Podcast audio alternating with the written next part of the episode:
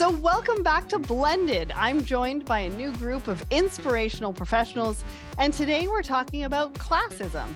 Now, some people believe that we've left classism behind, but sadly, studies show that it's alive and well, and its impacts are huge.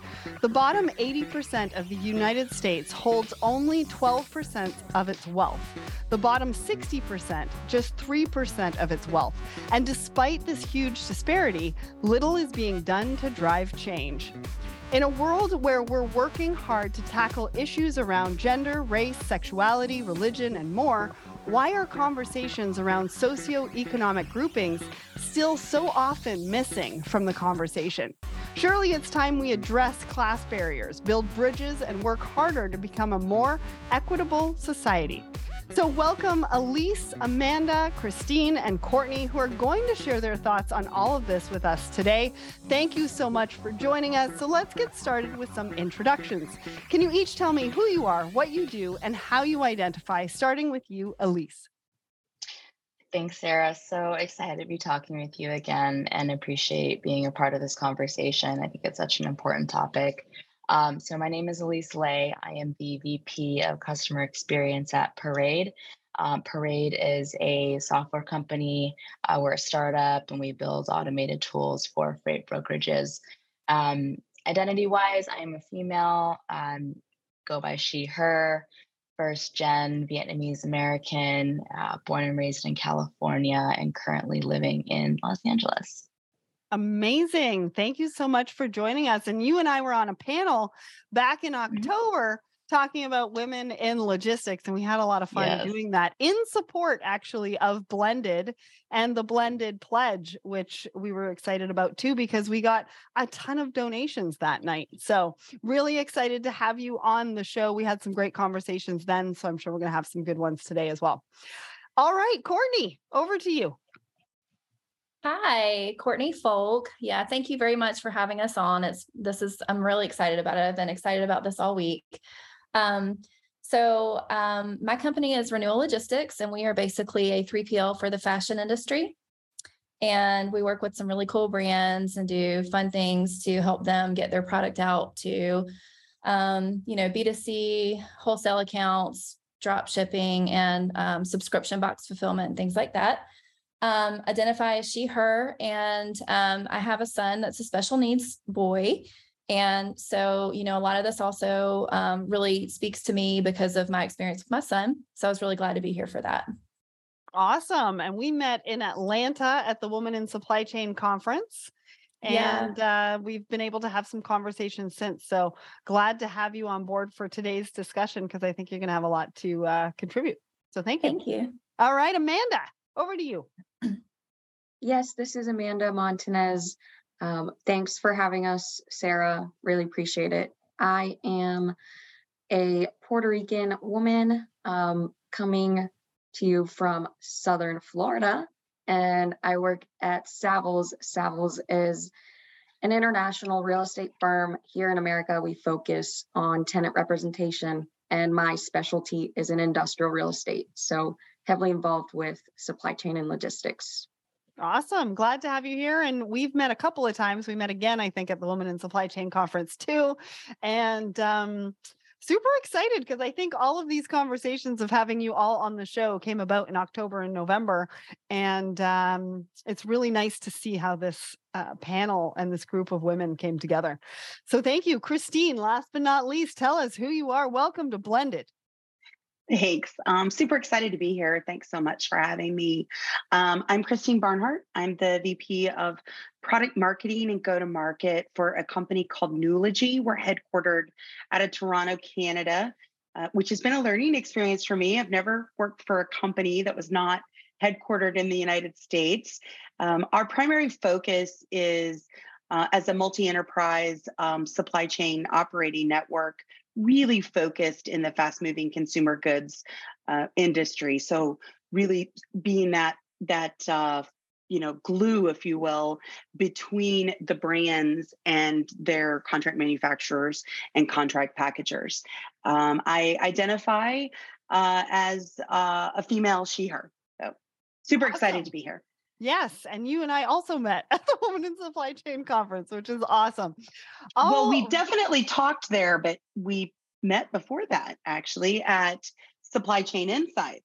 Yes, we The did. Global That's Summit. true because and so we actually met each other twice over the Yes. uh, over like a 2 month period and I even interviewed you for that one too. I did, yeah, it was. It's been Mhm. kismet. It's just been amazing. it's been an amazing couple of It is months. amazing. All right. So let's start by setting the scene a little bit and talking generally around the topic. So, what is classism and what does it mean? Who wants to start us off? Elise, I'm going to pick on you. yeah I'll, I'll go um, so when i think classism it's it's really class discrimination right so we we live in a system where people are valued and treated differently based on their Yep. perceived class right? Mhm. where do they stand? Um, and it's it it's so i mean i think we're going to get into it but it's so kind of systemic uh, and it it reaches every single part of our our system right? So um that that's really what it is to me. It's a, it's a it's discrimination ultimately. you know, based Yeah. on your status or perceived status Yeah, and I think that's a really good point because some people, you know, they ask me, you know, blended podcast, what does classism have to do with diversity and inclusion? But it has everything to do with unconscious bias. And it has everything to do with discrimination. And so that's why it's important at the beginning of some of these episodes is to get everybody's perspective as to what does this topic mean to you? Because it always means something either similar or different in a way that's going to affect how you are working with somebody or how they are working with you or how they're leading a team of people, right? Courtney, what does classism mean to you? That's a great question. So I was watching a show called The Gilded Age recently, and there's the perfect example in that I show. that. Have you So seen it? Yes. Do you remember in the very beginning when she's talking to her niece and she's like, here's the deal. You can only talk to the old. You can never talk to the new. You can only talk Mhm. to the old money. You can never talk to the new money. Yes. I think that's exactly what it is. It's how how do you how do people exclude others um, for whatever certain criteria and then you know like like why? Like why are those who cares, right? Like um so they have a you know and it's usually based in my opinion on either people don't um believe there's enough value in someone else or based on um a lot of insecurity in themselves. yeah. know, and like, sometimes, you know, we make that their judgment. relevance. Yeah. And we just make that judgment just by looking at somebody.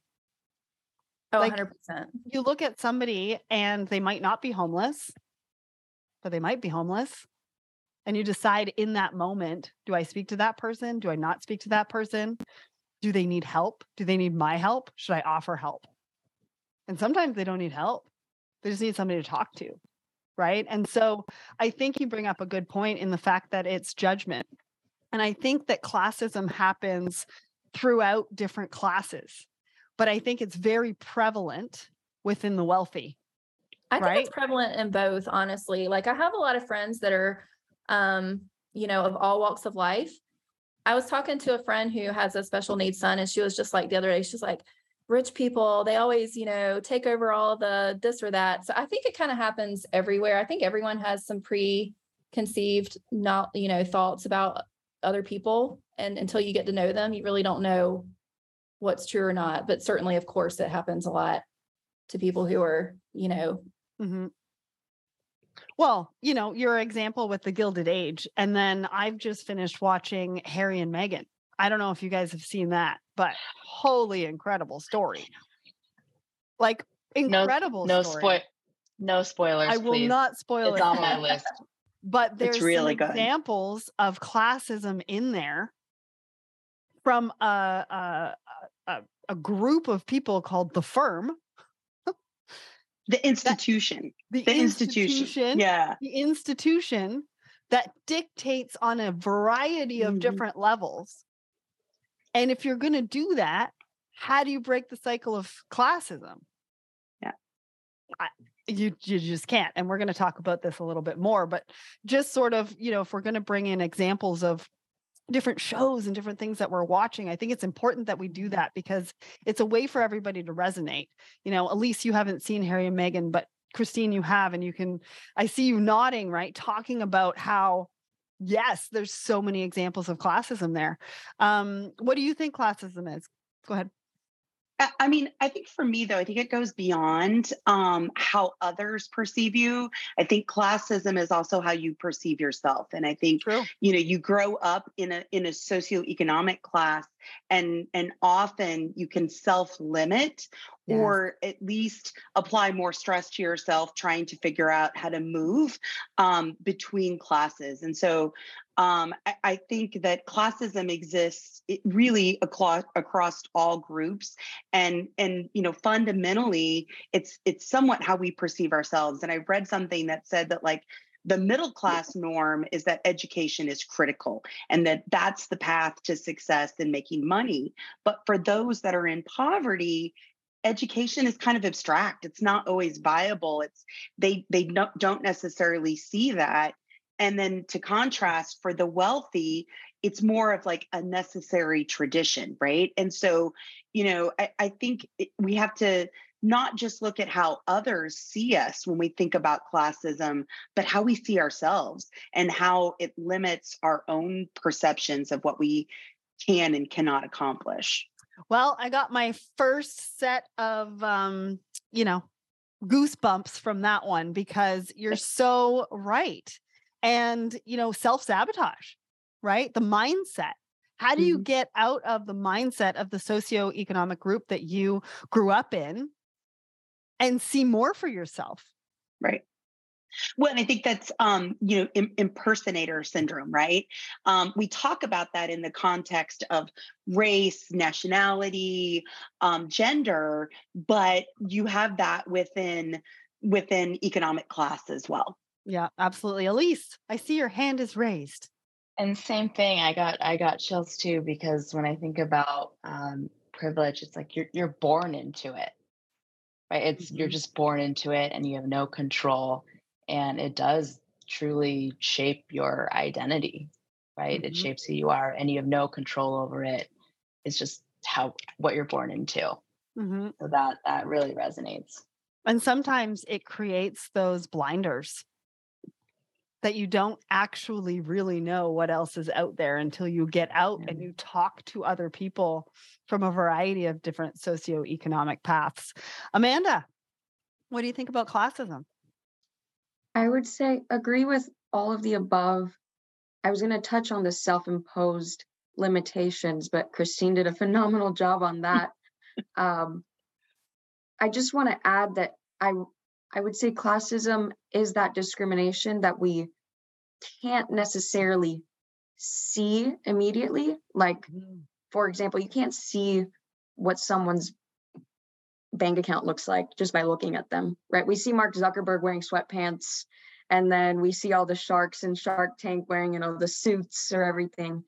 Um, so for me, I I see it more so in the workplace and in social settings more so than uh, on a very individual level. I think once you're at that individual level, it's easier to overcome classism than being one on one. For example, somebody of a different race is uh, harder to not necessarily overcome, but uh, differentiate between like racism or like classism, right?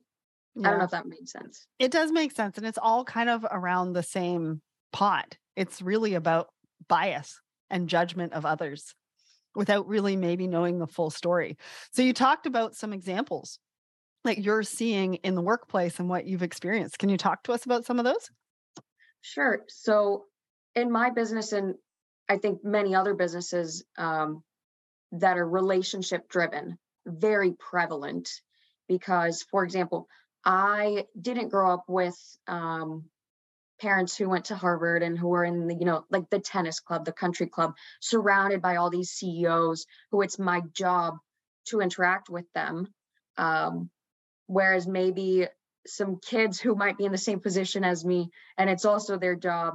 And I say kid loosely, like I'm 23. Um, my clients are all 20 years my senior. So for them to be looking at me, it's like, you're a kid, right? Um, mm-hmm. not derogatory, but it's we we joke about it, right? It's it's just how it is. Um, and I take full appreciation of it. But for for another kid coming from a more privileged place, like Elise might say, maybe they have um, connections built in that I haven't yet built. Mm-hmm. Not to mm-hmm. say that it's impossible, because it isn't, right? I I have been successful in this business. It's just the workaround is is a different path to get to the same level of success. Absolutely true. I mean, think about it if you've been born into it, you have all of those connections. You have a godparent who potentially is somebody with a that owns a really big business and you have lots of paths and different ways to be able to get to where you want to be. And sometimes sometimes you don't even know where you want to be because you have so many options and so many choices and had a silver spoon in your mouth. I mean, let's be honest, right? And so and I think some of it is point some of it is just being comfortable in those situations right? Like if if you were born into privilege you already understand how to behave at a golf course. Mm-hmm. you already understand how to behave at kind of maybe a fancy charity event or an awards event. You understand what it means to eat continental style at a fancy dinner right? Those are things that for many of us like for me like i i grew up in a lower middle class, like really lower middle class, right? Um, I'd never been to a golf course. I'd never, you know, dressed for like a high society event. Um, I, I didn't understand the etiquette of which, I mean, you think about Pretty Woman, which fork to use. That those things are real, you know. Seriously, so I still have that problem, right? Um, which fork do you use at what time? Which spoon. I remember being at a business dinner with, um, you know, I was in my early 20s with a bunch of just like you, Amanda, people 20, 30 years my senior. And I couldn't remember if you were supposed to put the fork and the knife like on the plate or like in a cross or you put them on the side for them to take it away. I'm sitting on my phone googling right like what h- how do you position fork and knife on plate so they know to take it away you know at this fancy restaurant? It was actually it was part of we had a whole etiquette class and dinner as part of my MBA when I went to the university. Really? Well, mm-hmm. and Christine, like I'm thinking about what Elise said, having access to a cell phone to actually Google it, where you and I in oh, our 20, 20 years ago, not have no. Google. No, I had a flip phone, right? There's no Googling. Text your mom. No Googling. like you either got it right or you didn't, and then you got mm-hmm. judged. Exactly. uh. uh oh, so so funny. I'm glad that you shared that story, and I love the googling part. But Christine and I, I looked, I looked at your face, and I was just like, she knows. Yeah, there was no, there was no googling. Yeah, and and by the way, I learned that whole continent. It was like 2014, so it's not even like for me. It was like less than 10 years ago that it was like, oh, I finally get this now. Like I I face the knife towards me, and I cross it, and I yeah, I had no. I don't even know any of that stuff before. I still don't know. I'm. I mean, so are we? Ironically, I taught my kids. Oh, nice. I was like, okay, you. you know what? Like, I'm going to go home. We're going to, we're going to do this as a family because that was, I didn't want them to have to worry about that. Like when they, mm. you know, get into business. That is such a good point. Generational. Classism is sometimes generational. and it's also up to the generations before us, I think, to teach some of the things that we do learn, just like you taught you know your children when you learned what it was the knife and fork i still don't know um, but that's that's a really good point right? So what responsibility are we taking as a generation before us a generation of our own for the next generation to set them up for success? I mean that's a really good point. Courtney? Yeah, um, I think you and I talked a little bit about this, Sarah, when we were talking about possibly coming on here. Um, so I grew up in a family where my mom what ran a real estate company and my dad was a mailman. And so they both both worked for other people. And then I married my husband, who has the most amazing family ever, kindest people on earth, but they were entrepreneurs and they figured out how to get into business for themselves. And I'll be honest with you, the tremendous amount of our growth and our our ability to to get to the place where we are now in our business came from his parents and the and what we learned from them. And I think that that you know, like my big takeaway um is just really I don't feel like people I don't feel like different socioeconomic groups talk to each other very much. Yes. And I feel like people don't have a lot, don't take opportunities. I think there are opportunities, but they don't take them because they assume that someone's going to judge them or assume whatever, whatever the case may be. But the reality is, you know, all those rich families are rich for a reason. It's because the parents have passed down their information on how to be rich to their kids. And so, like, if you're not rich, get some rich friends and learn from their parents right like most mm-hmm. most old people love to talk so like that's my big advice for the whole thing is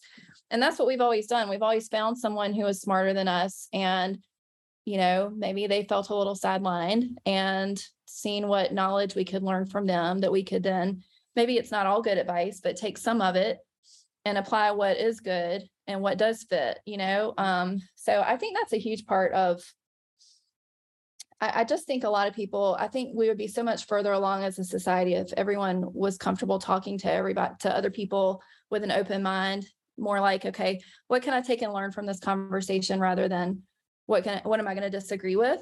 Um, and and I do think that so much of business and class and it's all learned. I mean, in my opinion, you know. Yeah, and it's about um opportunity, but I think on the opposite end of that, going back to what Christine said about mindset, I mean, if your parents have self limiting beliefs and don't 100%. think that they could ever get to a certain class or, you know, that also is generational and passed down and can also lead to challenges for the next generation in seeing that for themselves. Amanda? Yeah. Um, I challenge my dad often on this. Um, it's kind of an interesting dynamic where he might be like, no, you can't do that. And I'm like, watch me.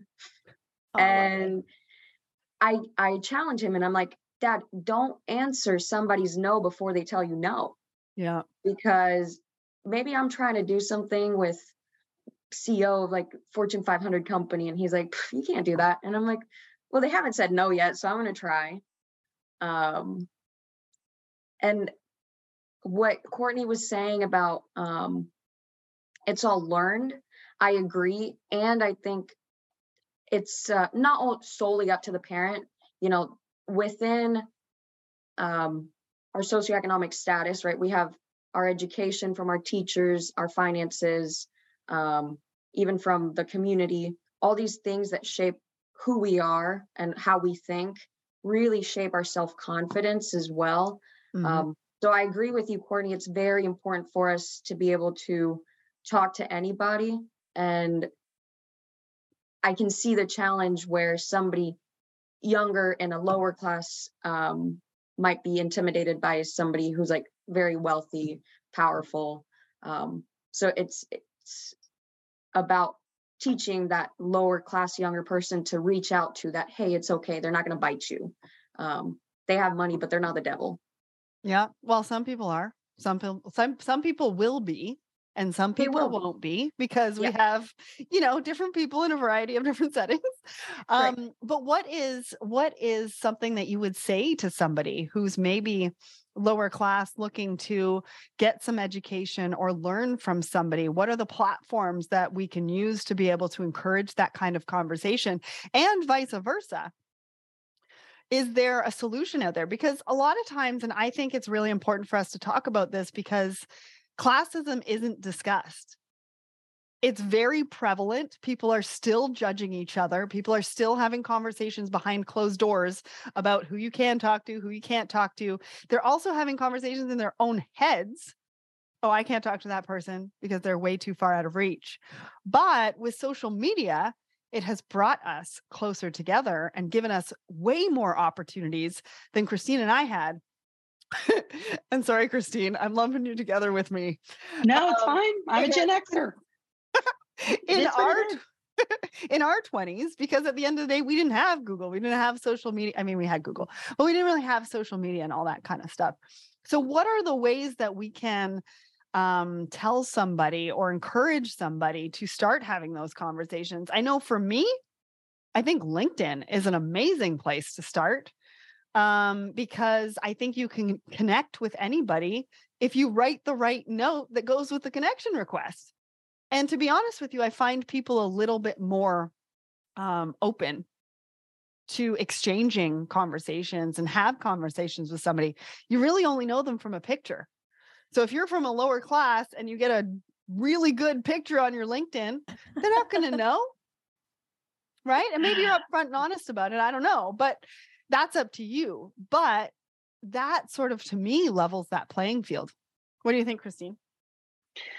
Yeah, I mean, I think for me, the tools that we use to overcome other types of discrimination and bias um, are really applicable in in this sense as well. And I think that that is um, building relationships. Like for me, it's always been about building a tribe, building, um, connecting with others in my organization and in other organizations, and and they were the people for me that helped me break out of mm. um, what could have been very limiting. Right. So you know when I I, I, went to college. I knew I wanted to go to college. I didn't really know why.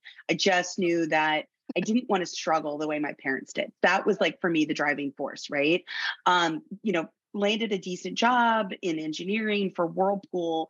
Aspirationally though, like for me it was I didn't I didn't see what others saw in me. I was really, really lucky that I had some great mentors, wonderful people that I worked with that were like, Christine, like you're kind of bright you have a different perspective you should do this you should do that. So i think that those relationships and putting yourself out there and and learning from others and asking others like what do you what do you see in me? Where do you think i would like i'm an engineer but man i like to talk to people. It's kind of kind of an odd combination. So now you know i ended up in product marketing of all things right? Like so far from where i started but i love it. It's amazing. Mm. um but like i said it's not that's not where i saw myself. Like i i didn't think i was enough right? I mean I, i'm not smart enough. I'm not good enough. I don't have the pedigree. I didn't go to harvard. I never saw myself as you know being somebody that could really be at at an elite level. And it wasn't because intellectually I wasn't enough. It was because of the that class that I was born in and what I saw all around me. Mm. And so I didn't aspirationally even understand. And I was lucky. I had great people around me.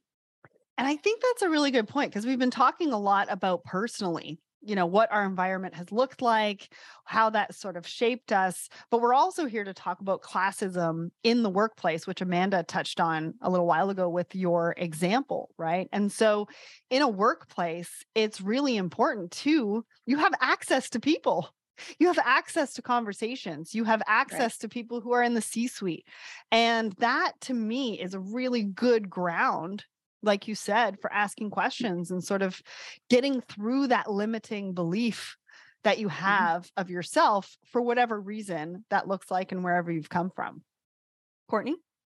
Wow, so much of what um, Christine said is the same for me too. Like, I definitely, even today, still feel so often like because I didn't grow up in, you know, uh, an Ivy League background or with super rich parents or whatever, that there's still some disconnect between me and other people and i'm really that imposter syndrome I, I i am constantly working on shaking that but i will i'll say this like i think when it comes to like how do you break those barriers to get in the door where people maybe don't originally respect you i think it's about gaining that respect and like i remember when i met amanda at the um, women in supply chain conference like she blew me away she was so smart she was so focused she was so you know, confident. And I think that those three things right there, regardless of what your background is, what regardless of what your color is, what regardless of any of those things, that breaks a lot of barriers. So I think really having figuring out whatever it takes to get confidence, I think is the key.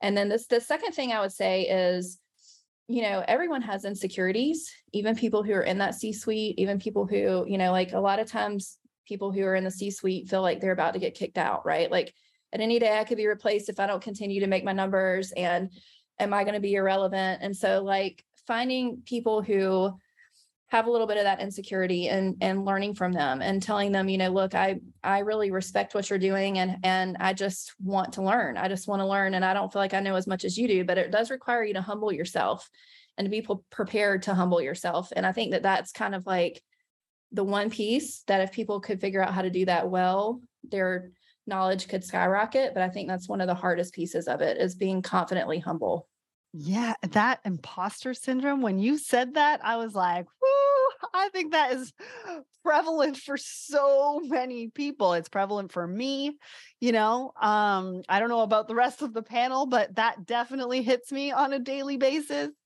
you know, and um, I think, like you said, you know, you get this people say fake it till you make it it's easier said than done, people. you know, and I'm not sure you ever feel like you make it, right? Like so that's the other part yeah. of it too, right?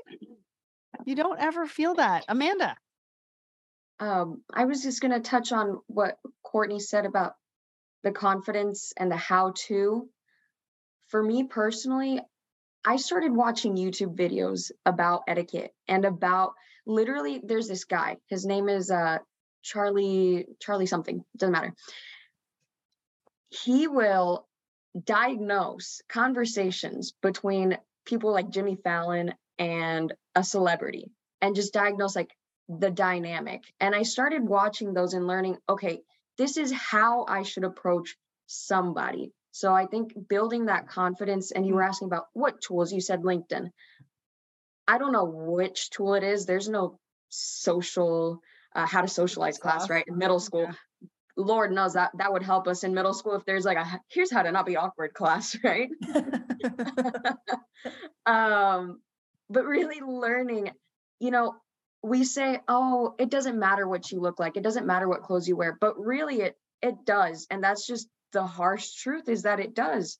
Like if I'm coming to you sweaty, stinky, and my clothes are ragged, it's not because you're a bad person that you're judging me, but hey, you know, I can also do my part and try to make you feel comfortable and not try to look, you know, like I just got out of bed. If I'm trying to have, you know, this important conversation. Um, so put it on yourself a little bit too to make the other person feel comfortable. Mm-hmm. Yeah. It's not only like, oh, people are so judgmental and people hate me. Like, you know, look look at yourself um, it doesn't mean change yourself like do a complete 180 but you know reflect on hey how am i putting my energy out? How am i putting myself out to others? Yeah and being perceived right? And i think you brought up a good point is that youtube for a lot of people these days are a very good resource that christine and i did not have in our 20s yes. so use University it. all the way. I think the other part of it is education systems. So you mentioned it with having a, um, a class on how not to be awkward, and everybody kind of laughed. But I'll tell you, I was having a conversation yesterday, and we were talking about how a class on having healthy relationships mm. in our high school education, or even in our you know middle school or even lower, would actually help us from a mental health standpoint from where we are right now in society. We've got a lot of people taking their own lives, you know, and taking the lives of their families and things like that. And it's all because of mental health. And it's because we're not being taught the tools that we need to be able to succeed no matter what that looks like. And when you come from different classes, success can look in a variety of different ways. It doesn't have to be a million dollars in the bank. It could be just a happy family in a particular spot in the in the world that you want to live in right? And so i think it's really important to talk about how we refine that education system to set set the next generation up for more success than we've been able to have. Elise? Yeah i mean education is i uh i was doing some reading on this and um it almost feels like the the merit piece of it, so meritocracy, um, is is a way to. Uh, it's kind of like an illusion, right? Uh, in in education, right? And so I'm talking about just middle class at this point, right? Not not talking about I don't know if you guys watch The Wire, but you know, that. kids, you don't watch that. So kids born in Baltimore County. My sister is actually a social worker. She works with kids in Baltimore County in the foster care system, and um, they just don't even have an opportunity mm. to mm. even get an education, right? And they are learning, as we talked about, from their parents who are, you know, drug dealers, who are they're that's just what they're taught to do. That's the, they're taught to survive that way in the streets, right? Um, so I think education is there's so much uh, to unpack there.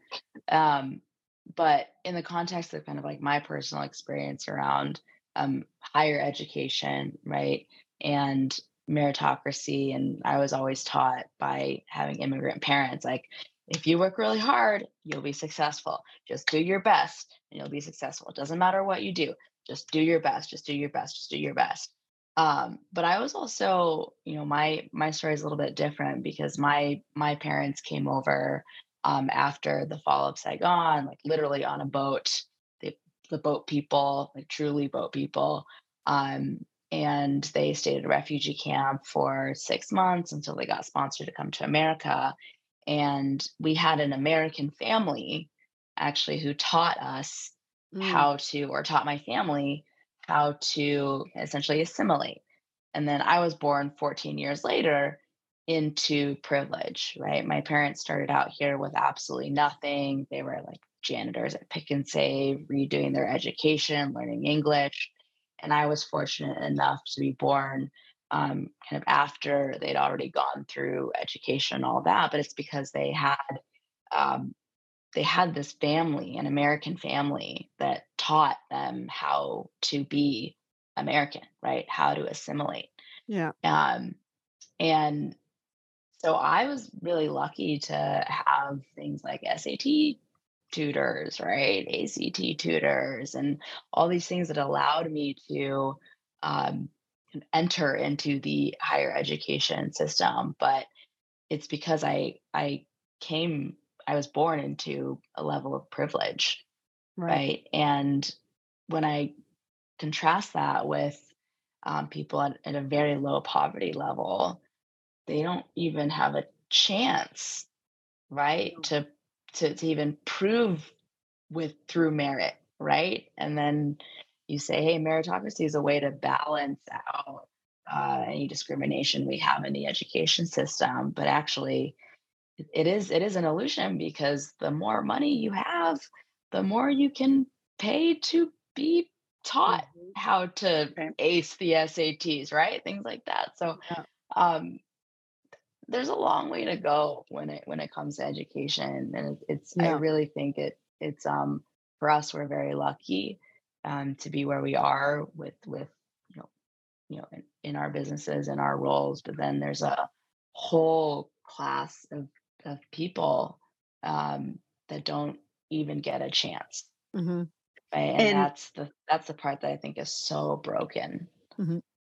And I would add to that, we have a criminal justice system that mm-hmm. criminalizes poverty and criminalizes yeah. mental health, um, which really, I think that's a big reason when you look at the divide, um, you know, in class and in wealth, um, it, it, hasn't improved in the last 20 30 years if anything it's it's it's wider than it's ever been and um, the us as an as you know an institutional or industrialized country we have more people incarcerated in the united states than um, than the rest of the industrial nations and that and it's because we've criminalized those things Mm-hmm.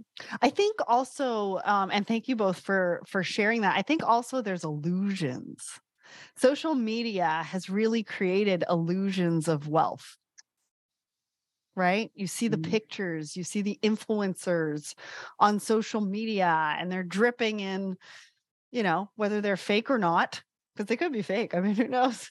Designer clothes and all of this. And I think there's an illusion that's created for the next generation of how easily that is undertaken, right? And and actually being able to get. And there's a woman actually on a show called Tough as Nails. It it just started. I know we're in January right now, but this is coming out in March.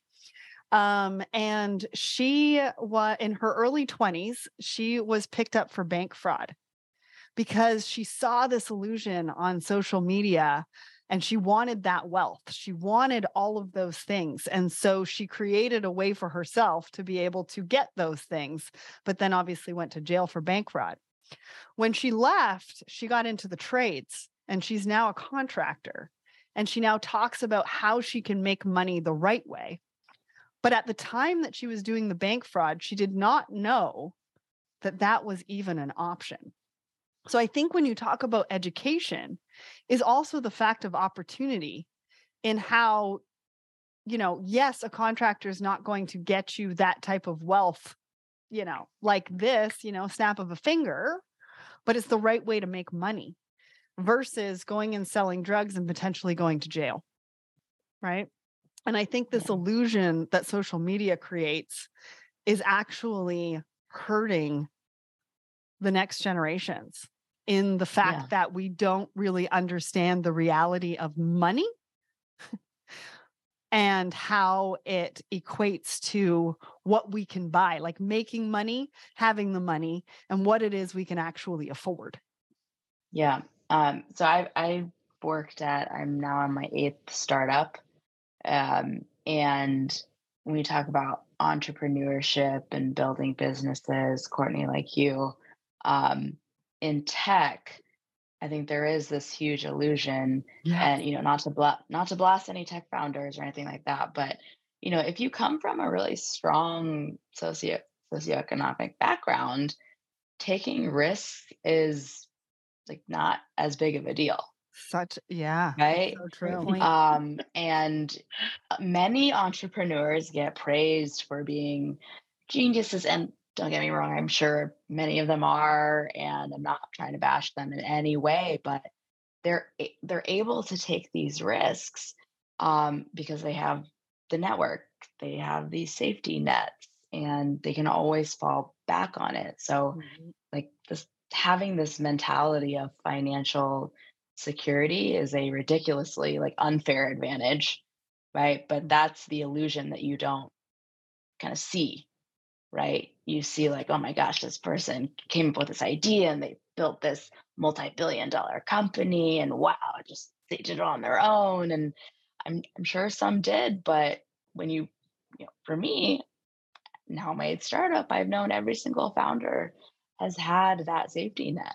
Yeah. Right. Yeah. You peel yeah. back, you peel back the onion and mm-hmm. you really get to see where they started from and what they what they had available to them at the time. I mean, there was a there's a technology founder in supply chain who I sat down with a few years ago and they were like, "Yeah, we've got all these people you know that from my network and golfers and football players and all these people who have invested in my company and then they turn around and the business collapses because he takes off with a whole bunch of money but he came from money.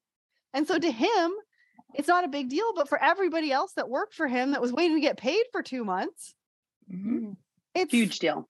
It's a huge, huge deal. And so I think yeah. the way we think about other people is also indicative of how we grew up and what class we grew up in. Yeah. Christine? And I think part of that is th- that you, you talk about kind of misperceptions like um, we've convinced a generation that you can pull yourself up by the bootstraps. You just have to be resilient and and and when you peel back the onion to use your um to use your alliteration there right um you, you really can't right? Like you, you need a helping hand. You need a sponsor. You need some people that will you know help you. Like I, I, have a 22 and a 24 year old navigating the college landscape for them. I was the first college graduate in my family, right? Um, so they had they were privileged to, that I could help them fill out their papers, mm. help them with their SATs. And and so I look at other, you know, kids and I'm like, man, if you don't have that help, eh, no wonder you're being taken advantage of and you're spending more um, on college than what you should for a degree where you're not going to make as much money as what you should and you don't know better because nobody is there to talk to you about what the return on that investment is. You don't even know what return on investment means, right? Yeah. Um, and and so I think you know as a as a nation, unfortunately, we say a lot of things, whether they're true or not, is a mm-hmm. completely different discussion. Yeah, and you give up when you don't know what you're doing and it gets too hard and you got nobody to ask ask, right? Courtney? Mm-hmm. So um, one thing I was going to say, what what she was saying, um, what Christine was saying, just really struck me was, um, you know, like someone helping you fill out your applications, right? So um, my dad filled out my application for me to go to college, and he actually helped me get a scholarship. And so I came out of school and I didn't have any debt. Now, conversely, at the other side of that is I have a friend who just went started going to college. He's at like um, a really great college, he was from the West Coast. And this was like what I, I, always will pick on him about, you know, like the West Coast feels a lot further along than the, the East Coast in some ways. He had, he paid someone to write his, to write his, you know, um, essays for college. And he ended up getting into like one of the best schools in the whole country. And I never would have ever thought to do that. I never, it never would have even occurred to me to do that. And like, that's a great example of what we're talking about that, like, if you have that prior knowledge, or you're around the right group or around the right people, all of a sudden things become a lot more obvious to you um, than you were before. And I'll also say another thing about that is that I think, you know, like in business, um, for me personally, it, we started really having breakthroughs in our company when we realized that we weren't leveraging our network. We were just trying to do it all ourselves. And we we were intentional about going out and, and building and making connections and finding people to be a part of and there are groups out there that you can you can become a part of groups you can become a part of paid groups or free groups to meet more people and to you know so like i do think that there are options out there for people who are who are motivated to figure out how to build that network even if you don't have one to start with you just have to be self-aware enough to know that you need one and that's another thing that i mean i was like what 35 before I realized I needed a network. Like, it's, you know, so I don't know. I think it's really hard. Um, and I, but I really do think it does kind of take a village. And um, the sooner you figure out that network, you know, the better. Mm-hmm. Yeah, absolutely. And thank you for sharing those examples. Um, does anybody else have? I know Amanda shared an example of, you know, classism in her workplace um, prior to this. Elise or Christine or even Courtney, do you have any examples of either yourself experiencing it or how you felt when maybe somebody did something unintentionally or maybe actually seeing it um, third party happening to somebody else? I can share an example, um, something we haven't talked about, which is pedigree. Um, and so I was interviewing with a company um, that was uh, located in a tiny town next to a very, very large university. Um, and when I went to interview with them, so they they brought me in, you know, paid for me to go down. They wanted a supply chain professional with experience. 98% of the employees in the company had all gone to this local, very, very large university.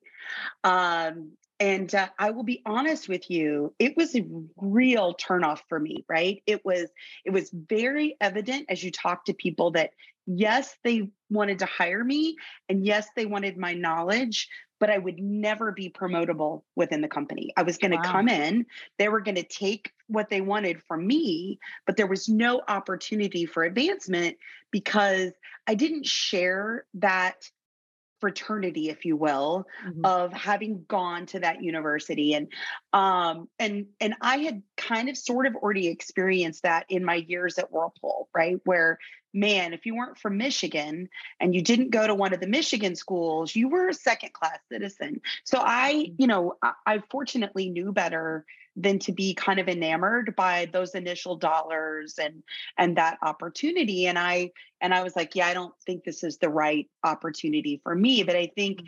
you know we classism is is one aspect but within business then you have the pedigree side of it as well which is you know did you go to the right school um, for that company mm-hmm. um, and and i think that that's a huge problem in business as well and it's self-imposed like who came up with those rules?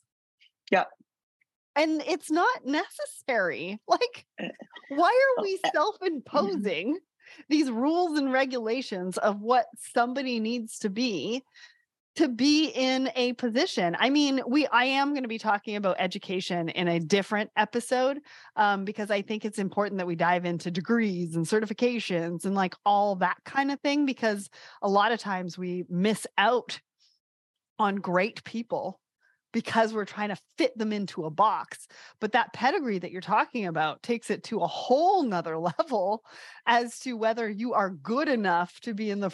fraternity because you didn't do this or you did that or you said something. I mean, that sets people off on a whole other path because then they have to watch their P's and Q's and like going there is just In- not okay. in- I think we see that confounded, especially when we think about the Ivy League yeah. and classism in the United States, right? So, um, you know, you can overcome your classism to a great extent if you determine that you, you can break into the Ivy League.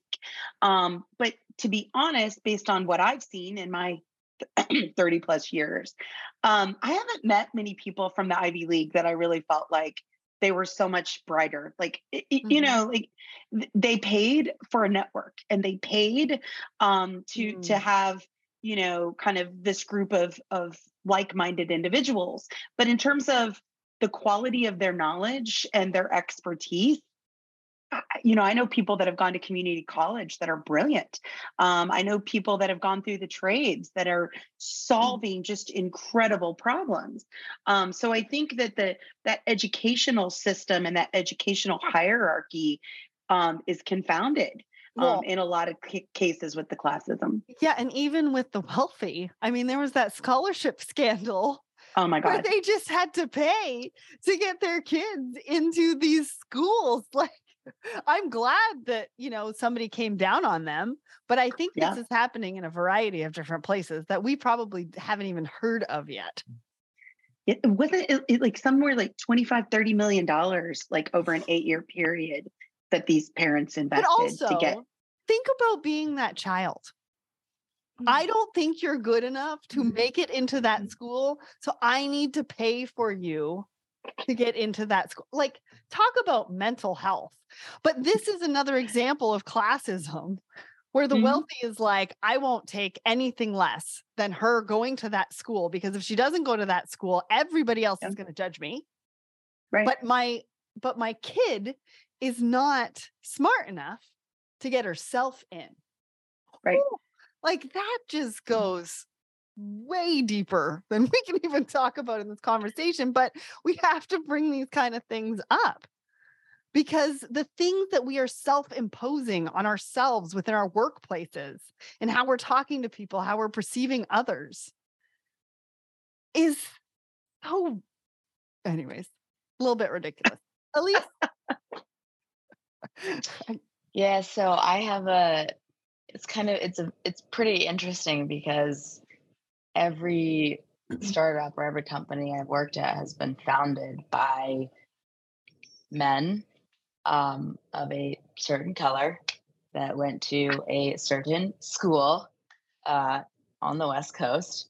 And uh, I started noticing that trend pretty much immediately, right? And it's like this boys' club top and uh, very hard to break into, right? I know this is like the class ceiling, but there's that glass ceiling too, right? And um, and there is a there's absolutely a bias that you feel um, when you're not kind of in that that C suite, right? When you're not in the room because you didn't have that kind of pedigree, right? Like, yes, you got hired, but are you ever going to make it into into the room with all the bros that went to that school? Um, and it's interesting because I started developing my own prejudice against people who went to that school, right? Um, because I had just seen so many negative things in business happening. And um, I ultimately landed at a company that had really incredible founders that were extremely kind people. And I had judged them. I remember going to the website and being like, oh, I can't work at this company. Like all three of them went to this school and I'm not going to do this again. You know, it's an awful experience. And um, when I met them, I realized, wow, they're just they're they're extremely nice. And um, I'm actually dating one of them now, hmm. and uh, it blows my yeah. I know the irony, right? I'm like, man, I was a hater for like ten years, and here I am. Wow, jokes on me. But but the the kind of prejudice that I had was also unfair. It's not obviously it's not as important as um, the other things we've been talking about, but you you do develop this prejudice mm-hmm. against mm-hmm. people in the the higher levels, right? And and I mm-hmm. remember asking my boyfriend, I was like, so have you just, you know, have you always been really smart? Have you always he's a computer scientist? Have you always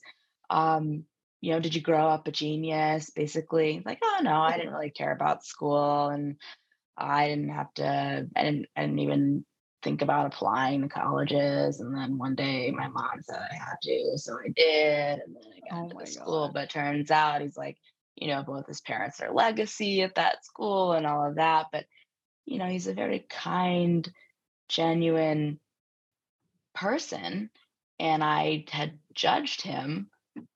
Making this assumption right? And it's it's it just ties into this everything we're talking about about like you know what the your role models or your network has allowed you to have and how that's made you a person. I think sarah you were saying like these kids right that their parents just paid for them to get into these schools like how does that make them feel? Mm-hmm.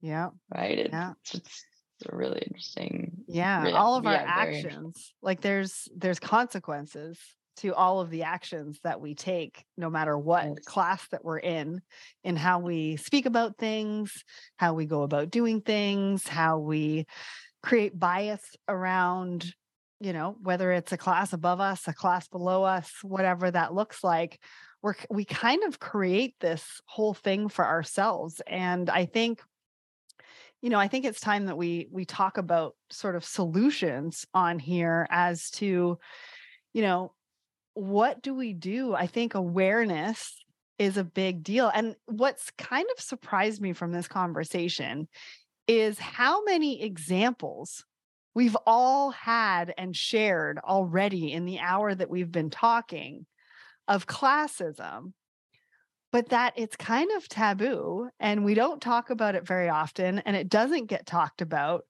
and people don't really talk about it they don't necessarily like talking about it but this conversation is really proof that you can come together from all sorts of different ways perspectives um, to sit down and have a conversation and wade through some of the things that need to be changed and that we also need to be aware of on our own. And so, a lot of what we've talked about today is how do we do this ourselves? But I think there's also a responsibility for the workplace as well. And so, what solutions do we want from businesses to help us get through this and wade through all the challenges that we're talking about today? Amanda?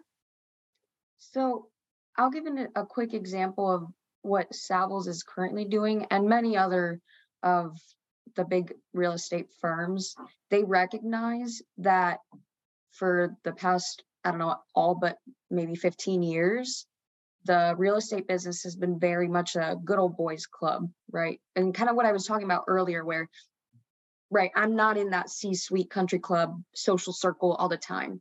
So, what they've done is started giving junior brokers um, either salaries or draws to huh. where they're not solely reliant their first year or maybe first two years, depending on which company you are. Um, you have that a little bit more security. I mean, you're not living, you know, the Lamborghini lifestyle your right. first year in real estate. And people, they'll come up to you and they're like, oh, you're a real estate broker. Wow. Like he must have a multi-million dollar mansion. It's like, no, you build a business just like Courtney did. Um, and I think Courtney does a great job on her LinkedIn and all her social platforms talking about mindset. Um, so, giving people your financial resources to actually be able to have the mindset that Courtney speaks about. Um, because we talked about the internal stress, the risk, right? If I were in my position without that kind of support, I might have a second job and maybe I couldn't cold call all day long or couldn't go to lunches whenever I wanted to. Um, and my growth might not be necessarily stopped, but it might not look like it, the exponential or logarithmic curve that it should. It might look really flat for an unnecessary amount of years longer than it needs to. Mm-hmm. Um, and there's this great quote that I want to share. My one of my mentors told me. Um, it's from Shirley Chisholm, and she says, "If they don't give you a seat at the table, bring a folding chair." yeah. So that kind of mentality is kind of what we have to instill in, into young people and i i have uh, put a lot of effort into bringing mentors into my life but uh, not everybody does so i think as adults you know reaching out to children and inviting them not forcing them because there's a difference right i've been where my mom's like oh you got to talk to me you never talk to me that's not an invitation right? Um but providing true. you know a good supportive place where maybe you're just like telling them things and and you know 2 years later my mentor told me this quote 2 years ago and I thought it was a good quote but now when I'm like actively day in day out in the workforce then I really get to use it and kind of what Elise said about um the Ivy League kind of circle you're not in that circle. No you're not in that circle but throw yourself in the circle why not right yeah yeah, um, why not? And I think it, I think you're right. Yeah. I mean, you gotta, gotta you gotta step go out. Yeah, no, I'm saying it's it's uncomfortable. You gotta step out of the comfort zone. Yeah. Yeah. You've got to be comfortable with being uncomfortable. But I think also the good news is, is that most people have access to a variety of different ways to be able to consume content. I say that lightly mm-hmm. because, mm-hmm. you know, I'm painting a very broad picture. Um, but with, you know, the internet and all sorts of things, people do have access to a lot more than we used to. And so it's content like this, conversations like this, where people can tap into and really listen to your voices talking about and motivating them and inspiring them to be like, yeah, you know what? I do need to think about this differently. Yeah, you know what? That's a good point. I could do that. You know, and I don't think we do enough of it. And so I, you know, I just wanted to add that on to what you're talking about because the resources are there. I think we just have to let people know as well, right? Yeah. Courtney, what do you think is kind of some of the solutions that you'd like to see from workplaces? Oh man, that's a great question. Um, so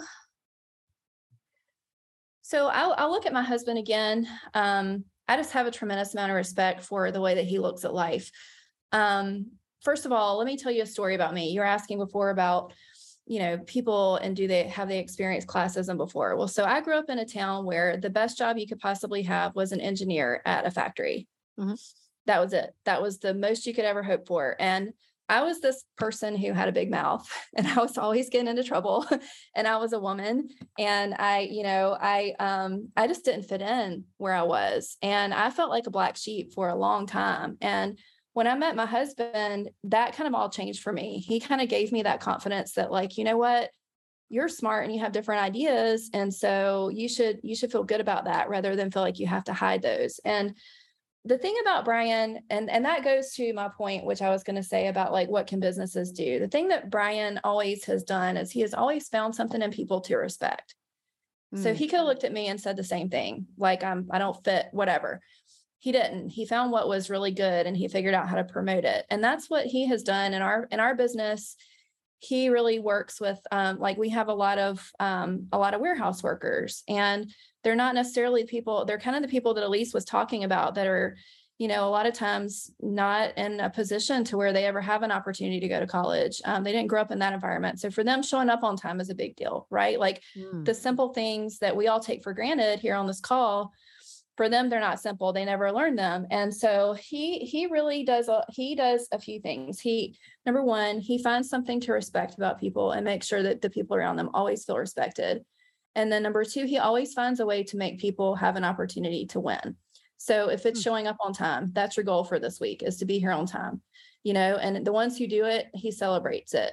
So I think that those are some like simple things, but I think just having that awareness of like who you're really trying to promote in your company and having like a structure of like your company's not going to grow very much if you don't have like a funnel of people that you're developing. And so, like, really having a development plan for them, even in a small company, I think is the key. And, and but the key starts with that respect. It starts with figuring out who responds to that, who responds to that respect, and who you can see is pliable and who is motivated by that, and then really pouring into them as much as you can, um, and seeing how far you can help them grow. So, I guess that's my my two cents on that one. I got chills again.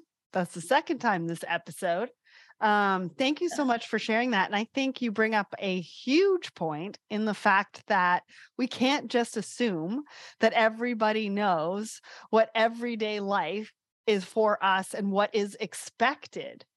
I think that it's very important that we share expectations. And if it's something as simple as showing up on time, you know, versus showing up five minutes late, but also understanding the reason for that and working around it. If you give them an 8 a.m. start and they have to take their kid to school and they arrive 20 minutes late every single day, then maybe it's a 9 a.m. start and not an 8 a.m. start. And it doesn't make them a bad person. Oh, for sure. Yeah, for sure. I don't know right. if you've seen this, but like there's um a lot of like new things that are happening where people are doing rather than eight hour shifts, they're doing six hour shifts. So mm-hmm. you can work like during the school day. And then what they're what companies are doing is rather than having like a normal lunchtime, they're actually moving the lunchtime later so that that transition period doesn't end up costing the company more money. Hmm. So like think about it. Like if you have an hour lunch, everyone that was at break before and after, you're going to have a few minutes where you have a transition time. But if you move the lunch to like two o'clock, and then all of a sudden that's the break time and then you can change you can have a new shift come in then you can have two six hour shifts rather than a 12 hour shift. And it really kind of accommodates you know what you're talking about from a um, like time management perspective to like help people who have things outside of work to get them done.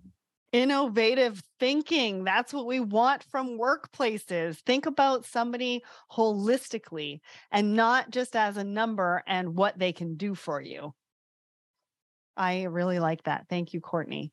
Elise, what do you think workplaces can do? What can we do better at? Mentorship. I mean, mm-hmm. Amanda brought up um, having mentors, and I didn't realize how I always had a mentor because I, I have two older sisters. They're both 14 and 13 years older than me.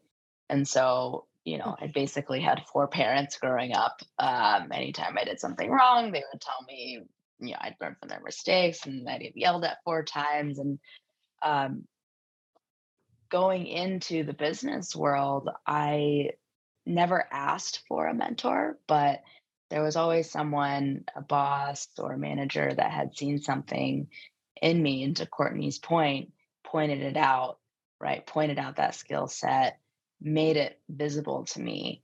Um, and there was never this explicit conversation of, oh, I'm your mentor.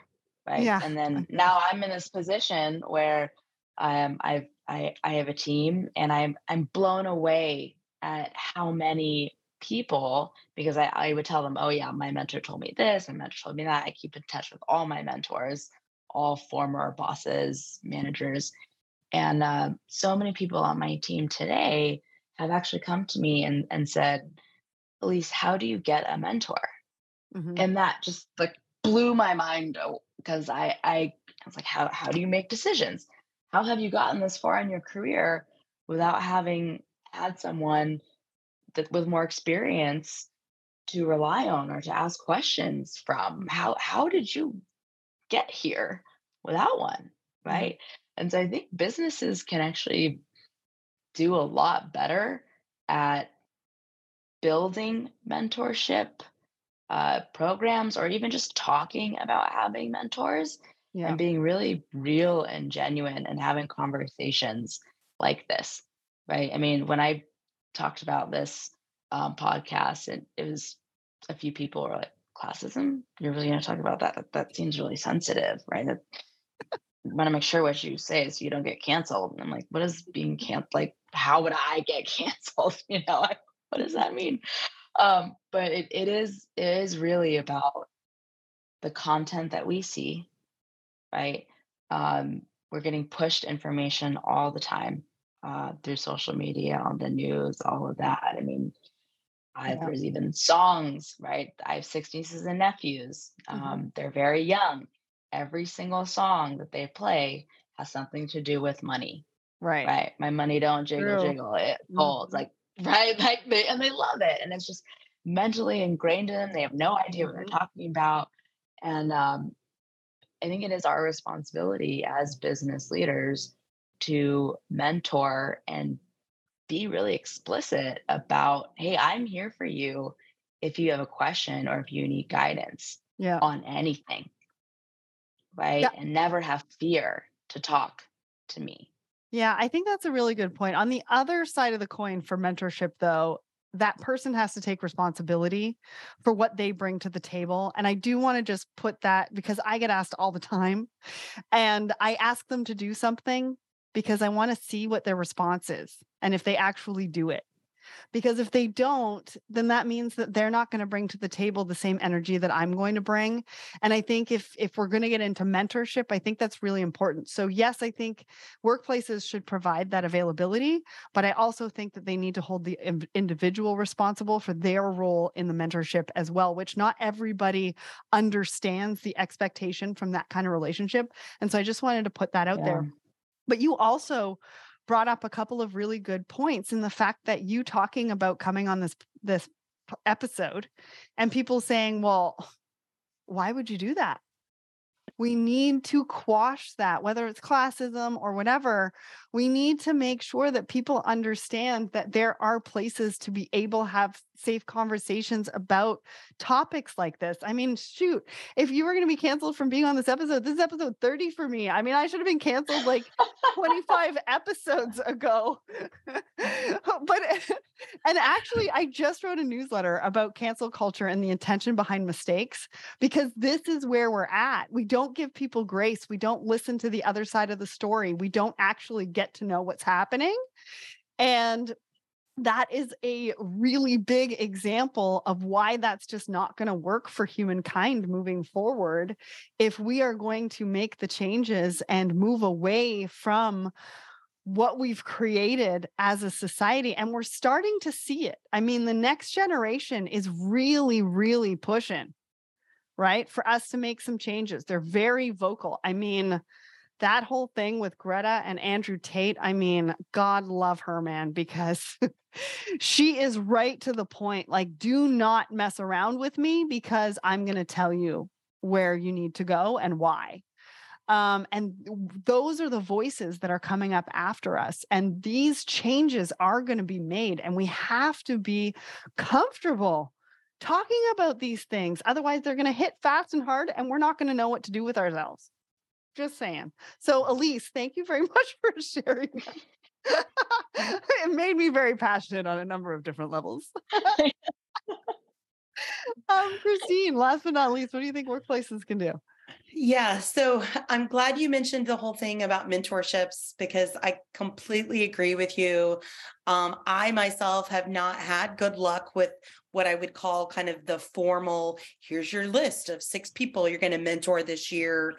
Um, I've had much, much better luck with people reaching out to me, developing mm-hmm. relationships uh, with me personally and um, than I have in the other scenario. So um, I think there's room for both, but I, I do I do feel like um, a lot of onus is on the individual to mm-hmm. um to ask the questions and to to get the perspective that they need um you know Eh, eh, you know it's on it's on them to come to me and say look help me understand where i need to be in this situation um, i think as businesses a couple of things would be number one we need to recognize that we might be um, promoting more classism with re- with remote work Okay. Um, while I'm a huge proponent yeah. of remote work, um, I saw like a Gallup poll that said like 71% or 70 some odd percent of the people that made more than 180 80,000 a year were able to work from home during the pandemic compared with just 41% um, that made 24,000 uh, annually, which by the way, both of which are above the poverty line. So if you're below the poverty line, there was pretty much a 0% chance. So mm-hmm. um, I think that is something that we as, as businesses need to bear in mind.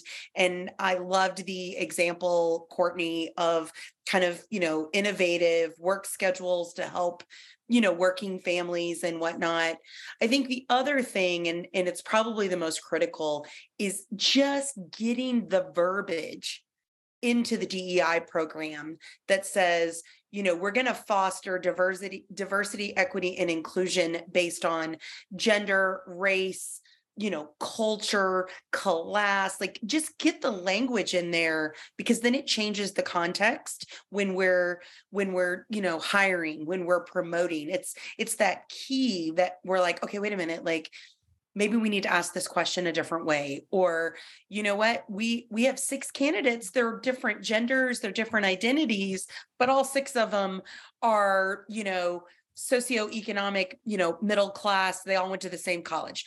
Maybe we need a little more we need to to look a little more like i just i think putting it into the formal documentation for your DEI program helps you keep it top of mind. Mm-hmm. and and that's really what we're talking about right? It's a bias um and we all have them.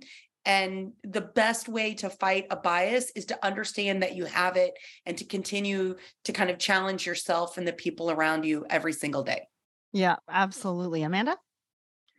Yeah christine i agree with you um 100% on being very mindful of that and I just want to add, as a business leader, um, not that I have, you know, a bunch of employees under me. I don't yet. I mean, one, yet. one day will.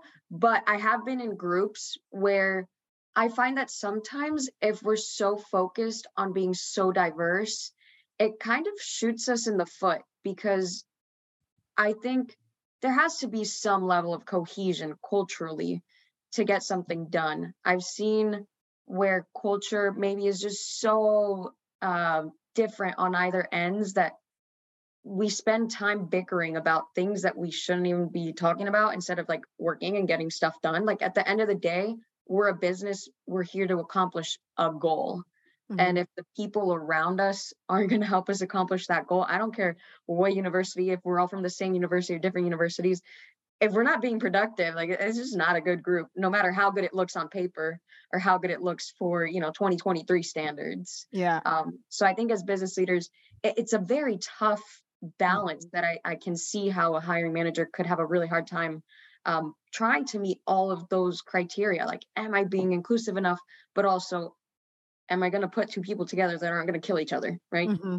But I, I, and I I think that's a really good point. But I think bringing people together to be able to have the conversations where you can hash some of those things out in a safe space would really go a long way to some of that fixing some of those cultural differences um, in the DEI space. And I do agree that human resources, you know, the hiring managers, things like that, all do have a heavy lift because it's it's really only been something that has been put on them over the last couple of years. We've been talking about this a long time, but not necessarily the action being taken. And to the extent that we're talking about it today, I think for me, team building, getting your people together from different walks of life doing some activities so that they can have a chance to talk to each other. That goes to the mentorship. Like create the space for mentorship, not just a program where you have to force two people together, right? I think the hiring for sure, but I also think the education and training and understanding meeting people where they're at. So having that education and training at one level one day and maybe another level another day, and just being mindful and intentional about um, who's on your team and who needs to learn more about a certain topic and who doesn't or who needs the next level to that. So I do think it's that yeah. subtle shift from looking for culture fit to looking at culture add. Right when Yeah. you're when you're building teams when you're hiring um, I, I don't want cultural fit that's somebody that it it fits in very well with me because i want somebody that adds to the culture that that both supports and challenges as as you know we move through business cycles Yeah, Courtney?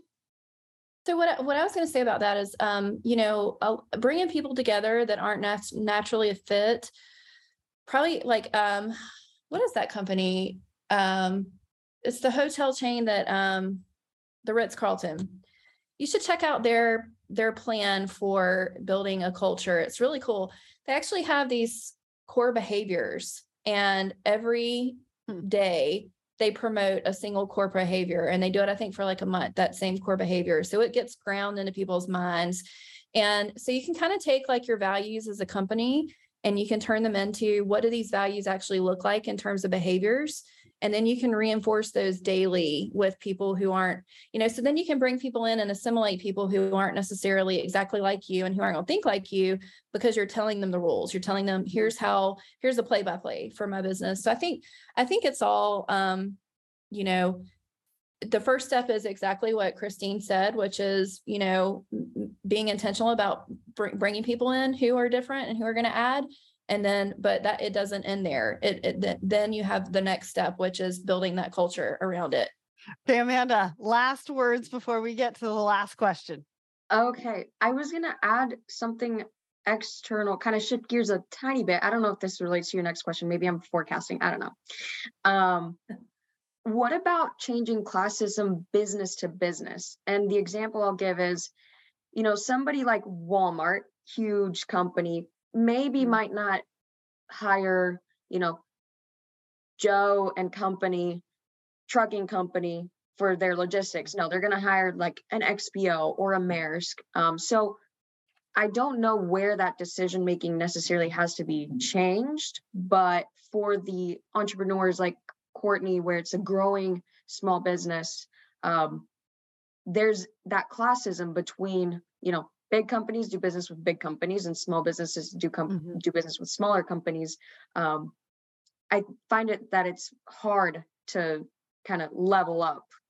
Yeah. So like That's such a huge topic. And I think I'm probably going to have to turn that into another podcast episode. mm, What I do know is that companies are, they do have supplier diversity programs. And though, so they are starting to try to do business with smaller companies.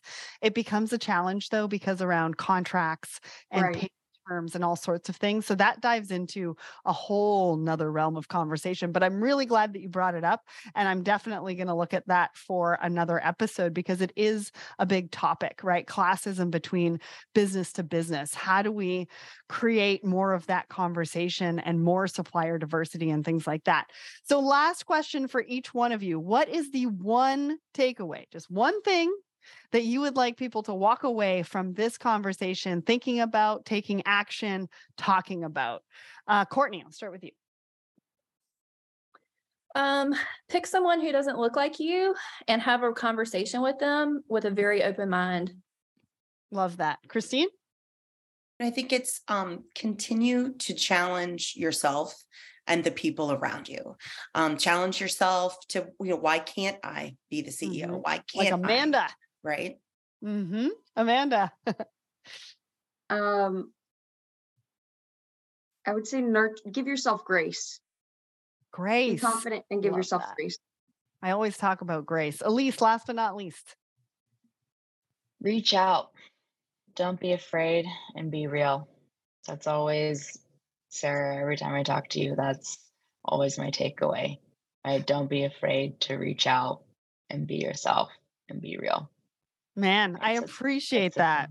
And I appreciate all of you. And it takes a lot of courage and bravery to come on an episode like this to talk about the sensitive topics. So, thank you so much to Elise, Amanda, Christine, and Courtney for joining me today. Research from Columbia University revealed that working class workers are more likely to experience harassment, to be dependent on their job for their well being, and that their circumstances prohibit them from enrolling in internship schemes to the same extent as their wealthier peers. But despite this, there are a few schemes to reduce social social disparities in the workplace, with none of the top 50 companies praised by Diversity Inc. for their diversity and inclusion efforts, making specific mention of socioeconomic status in their programs. So this has to change. A diverse workforce is more innovative, productive, and profitable, and a diverse society is a happier and healthier place for us all. So remember that you can reach out to me or any of the guests on social media if you have anything you'd like to add to what we've talked about today. And remember to join us again next time for episode 31 of Blended, where we'll be diving into a topic that actually follows on well from classism, and that's education. Education bias has increasingly come under the spotlight recently, particularly in the light of labor shortages we've seen industry wide. So it's a perfect time to really explore what's going wrong or right with the way we think about education in the workplace. It's going to be a really valuable episode, so make sure you don't miss it. Ladies, this was absolutely fantastic. Thank you all so much for coming on and sharing authentically and being part of the blended family. Thanks, Sarah. Thank you. Thank you, Sarah.